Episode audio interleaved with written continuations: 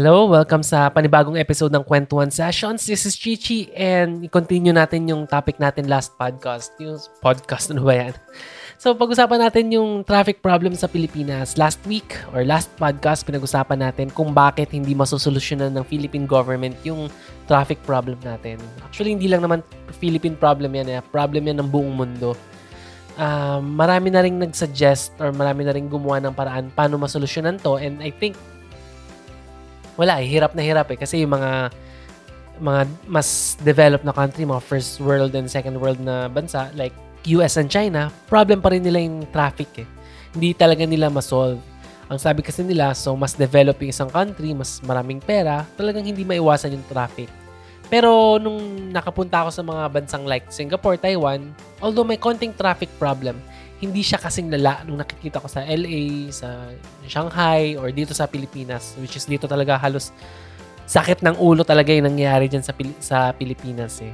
Lalo na ngayon, actually, ano ngayon, start ng SEA Games and maraming kalsada ang isasara. So, I think additional problem na naman to sa ating mga Filipinos, lalo sa mga nag-work dito sa may Makati, Pasay area, kung saan yung bulk ng mga ng, ng SEA Games dito, dito gaganapin. Yan. So, sa aking pagre-research, Nax, nagre-research na. so, sa aking pag-research uh, through YouTube, Google, and yun nga, sa mga TED, TED Talks, nakita ko ang dami nilang suggestions like yung uh, sabi nila dapat may coordination between traffic lights, dapat yung technology natin magamit like uh, may mga ride-sharing apps, carpool apps, tapos kailangan daw masolusyonan yung phantom bottlenecks or phantom intersection. Yun naman yung mga yung alam mo, kunyari, uh, may coaching dumadaan, tapos may tumawid bigla na aso, tapos syempre, magsuslow down yung kotse na yun. So, pag nag-slow down siya, magsuslow down din daw yung sa likod, and eventually, tuloy-tuloy na yon na magsuslow down. So, magkakos na yun ng traffic.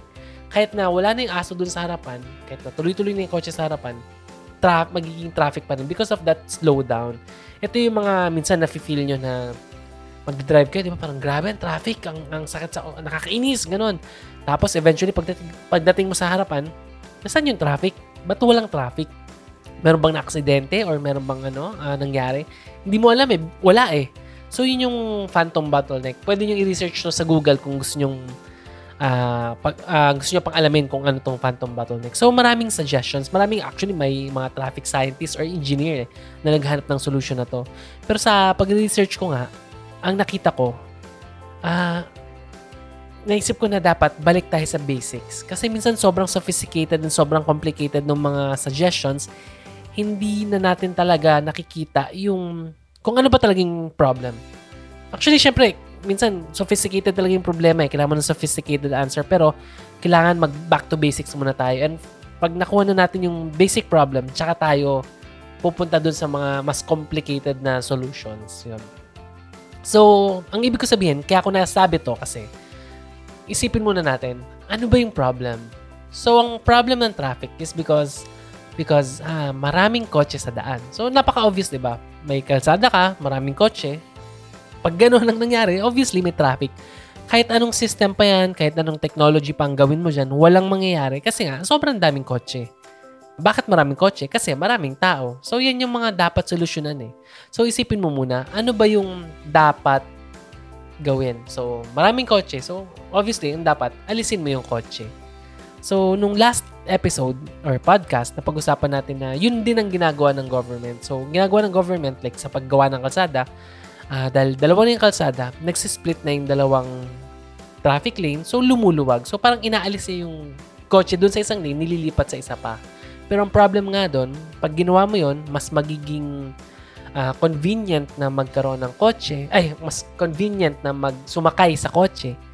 Kaya eventually, lahat ng tao magkokotse pa rin. So, padami pa rin ang padami ang kotse. So, ang mangyari, kahit gaano karami pa yung kalsada ng gawin mo, magta-traffic pa rin.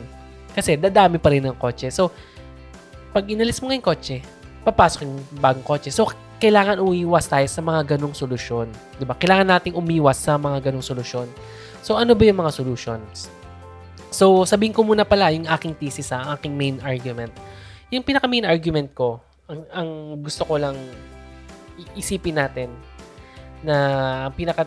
So, ano ba yung thesis ko? So, ang thesis ko eh, as long as mas advantageous na magkaroon ng kotse, walang pagbabago na mangyayari.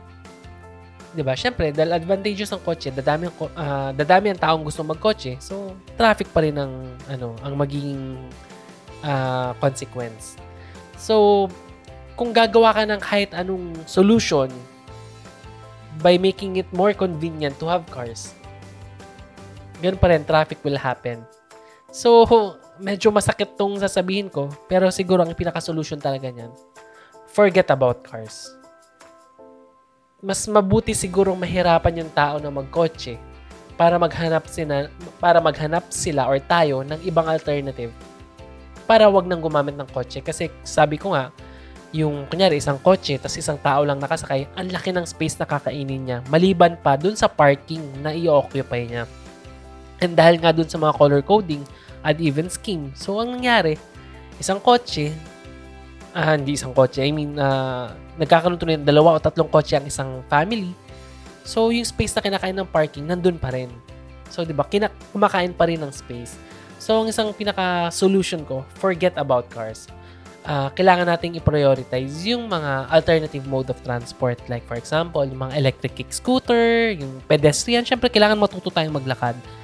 Um, yung mass transpo, actually, sobrang importante niyan. Pero, medyo nasa long term yan. Eh. Medyo mahirap gawin yung mass transpo. Pero sobrang importante niyan. So, ano ba yung mga solutions natin? So, hindi naman ako scientist. Hindi ko naman napag-aralan to. More ano lang, sariling uh, kuro-kuro and konting research sa internet. At uh, uupo at nag-iisip-isip. So, ito yung mga short-term solutions. So, yung, yung short term nga, uh, kailangan nating bawasan ng kotse. Kailangan nating alisin. Pero, pag inalis kasi natin ng kotse, magiging catastrophic pag ni-restrict natin yung mobility ng mga tao. Siyempre, kunyari, mga nagtatrabaho sa Makati, kailangan nilang pumunta from point A to point B, let's say, Bulacan to Makati. Pag inalis mo yung kotse, maraming maapektuhan. Yung economy natin maapektuhan. So, hindi ko pwedeng sabing So, hindi ko pwedeng sabihin, alisin na lang yung kotse nang walang alternative.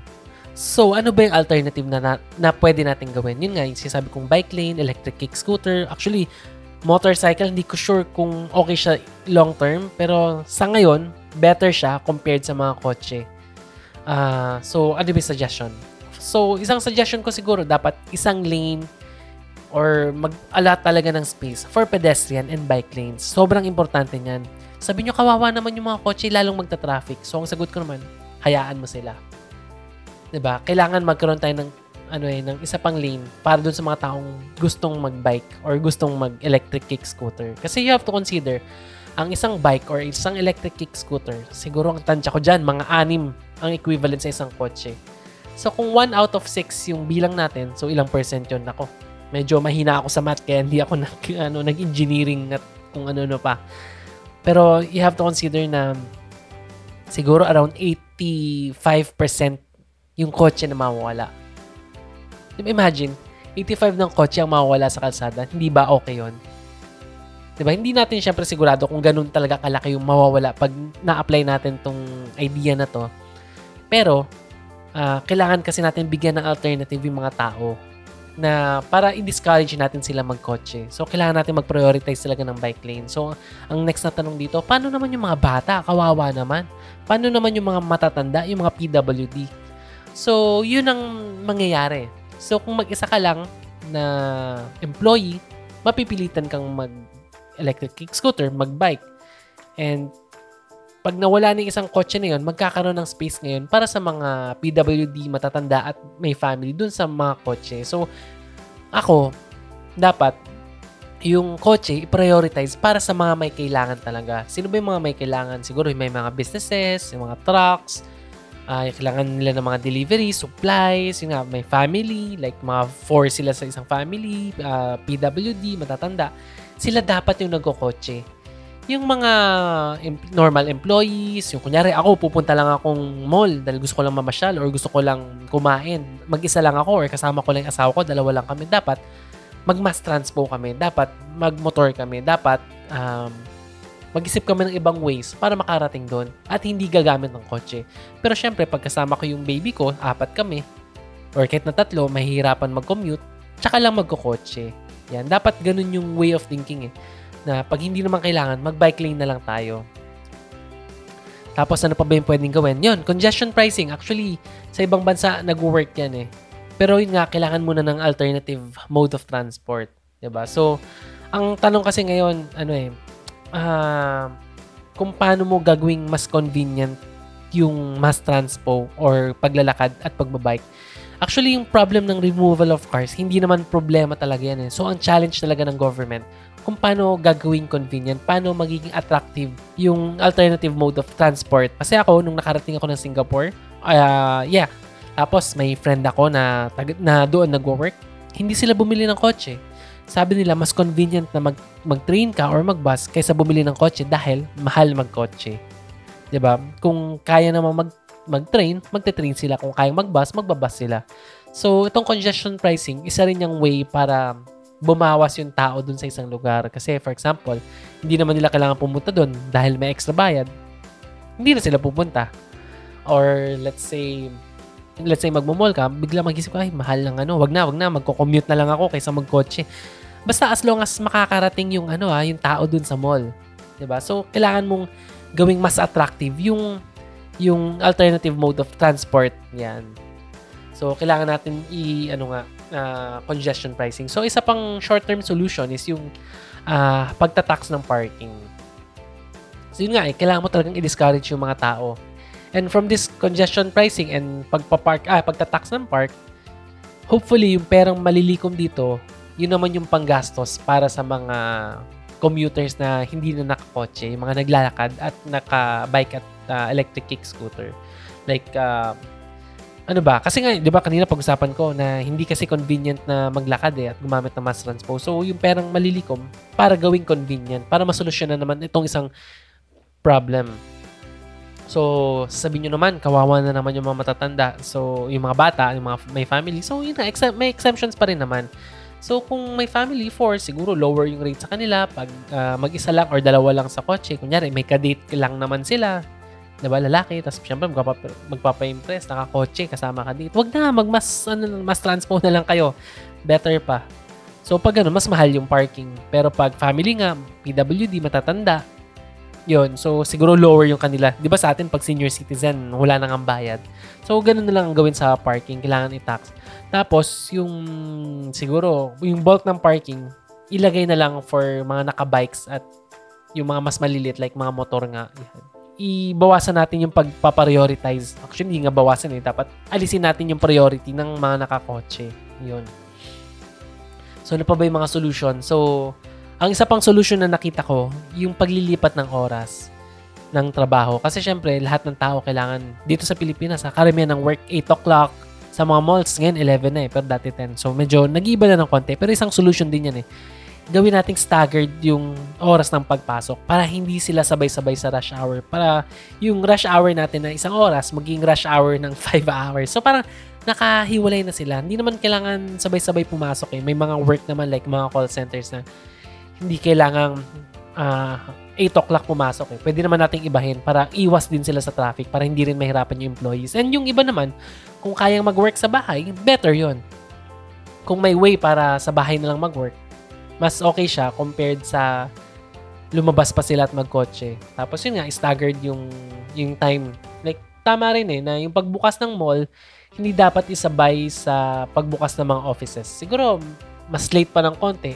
Yan Uh, tapos yung mga work, baka pwedeng earlier. So, yun ang isang solution na nakikita natin.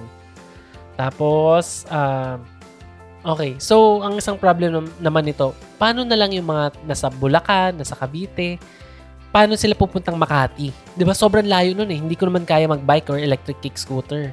So, kawawa naman sila. So, isang suggestion ko naman dito, kailangan natin talaga magkaroon ng park and ride sa periphery nung ng Metro Manila. Like for example, pag sa Cavite, kailangan meron kang isang station or siguro train station or bus station na maghahatid ng mga taga Cavite from Cavite to to Makati or Ortigas. Like, for example, uh, nakabike sila or nakakotse, pwede silang mag-park doon sa may mga Cavite area, yung sa may bungad na. Tapos sasakay na lang sila ng mass transpo papunta kung saan man nila gusto papunta. Actually, merong ginawa sila dito sa may coastal eh. Pero medyo magulo pa eh. Medyo hindi pulido eh. Pero magandang idea yon So, ang mangyayari nito, hindi napapasok yung mga kotse na galing uh, Karatig Bayan papuntang Manila. Kasi you have to consider na sobrang daming taga uh, south or north na pumapasok ng Manila para mag-work. 'Di ba? Hindi mo naman sila masisisi kasi syempre, nandito yung work eh. Kailangan nilang ma, kailangan nilang mag-commute papunta dito. So, ang problem na nga lang, hindi kasi ganun pa kaganda yung ating uh, mass transport system. So, kailangan nating solusyonan din talaga. Yun ang pinaka, ano natin eh, pinaka-goal ng government. Yun yung kailangan ayusin talaga. Pero for the meantime, yun yung mga pwede nating suggestions. Uh, ano pa bang pwede? Tapos yung traffic system naman natin, uh, maraming kailangan ayusin. Tama yung mga nabanggit ko kanina, eh, yung mga sinasabi mga traffic engineer na dapat coordinated yung mga mga traffic lights, saka networking kotse. Uh, pwede naman siya, pero kailangan lang natin solusyonan din tong ano eh, tong dami ng kotse. So, pag nabawasan na natin tong mga kotse, magiging mas okay na tong mga technology na pwede nating gamitin para makatulong sa ating traffic problem. Pero ang mga pwede nating gawin maliban sa mga, mga uh, sa mga sophisticated na traffic problem, minsan mga simple lang eh. For example, i-upgrade yung jeep. Like uh, last episode, nabanggit ko kasi ang problem ng jeep, yung mga pintuan nasa likod, so nangyayari, nasasanay ang mga tao na bumaba, akyat kahit saan nila gusto kasi sobrang open ng jeep eh. Kailangang uh, gawin lahat ng jeep ng bukasan at uh, saraduhan ng jeep na sa gilid, malapit sa driver, na hindi sila pwedeng bumaba basta hindi gusto ng driver na bumaba sila. Kasi 'di ba ang problem natin yung disiplina, yung loading and unloading problem eh. Kasi tayo, yung mga jeepney drivers kung may 3 lane yan, nasa gitna sila madalas, doon sila nag-aakyat baba. So, ang nangyari, dalawang lane dyan yung ma-occupy eh. Siyempre, tatawid yung tao, tapos yung mga kotse sa likod niya, wala, labo-labo na yan eh. So, kailangan natin i-upgrade yung mga jeeps natin and mga buses. And mga, job, mga buses nga natin, usually, ano eh, parang pang turista na buses, hindi yung pang mass transport. Kasi ang binibili kasi natin yung mga second hand sa Japan eh. Yung mga basura na nila, yun ang kin- kinukuha natin. So, kailangan natin i-upgrade yung mga jeeps and buses.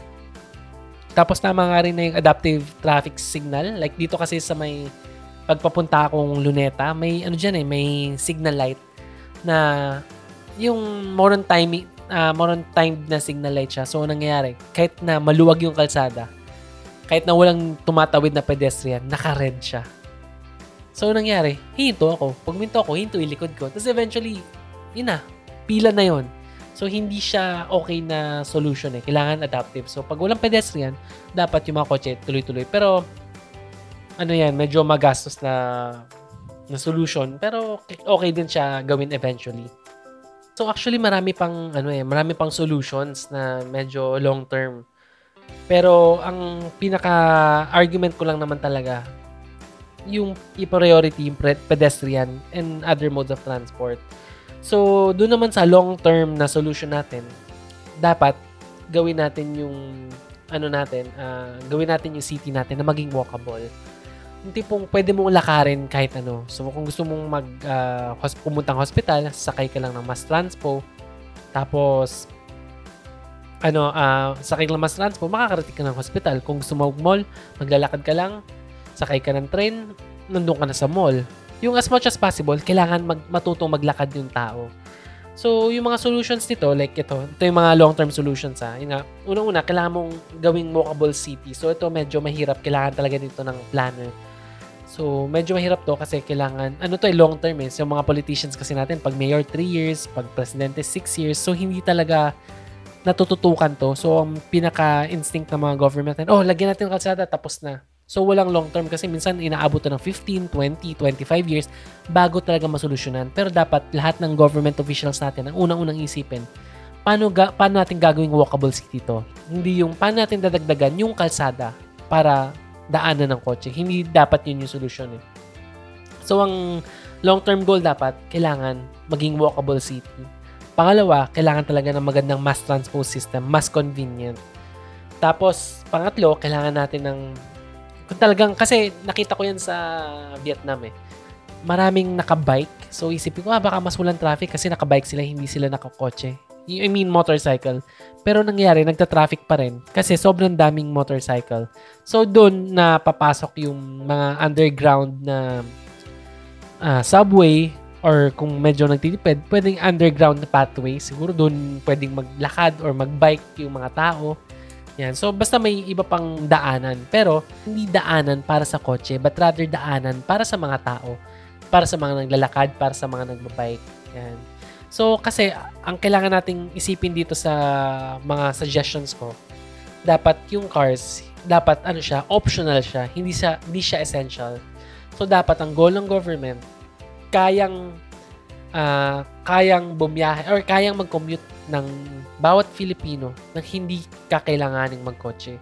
Kung yan ay nasolusyonan ng government, magiging better yung traffic system natin. Feeling ko nga dapat nga yung daanan for family, for delivery, for mga old people, for siguro for emergency din kasi you have to consider kawawa rin naman yung mga ano eh, yung mga ambulance na may pasyente tapos naiipit sa traffic, 'di ba? Anong solusyon?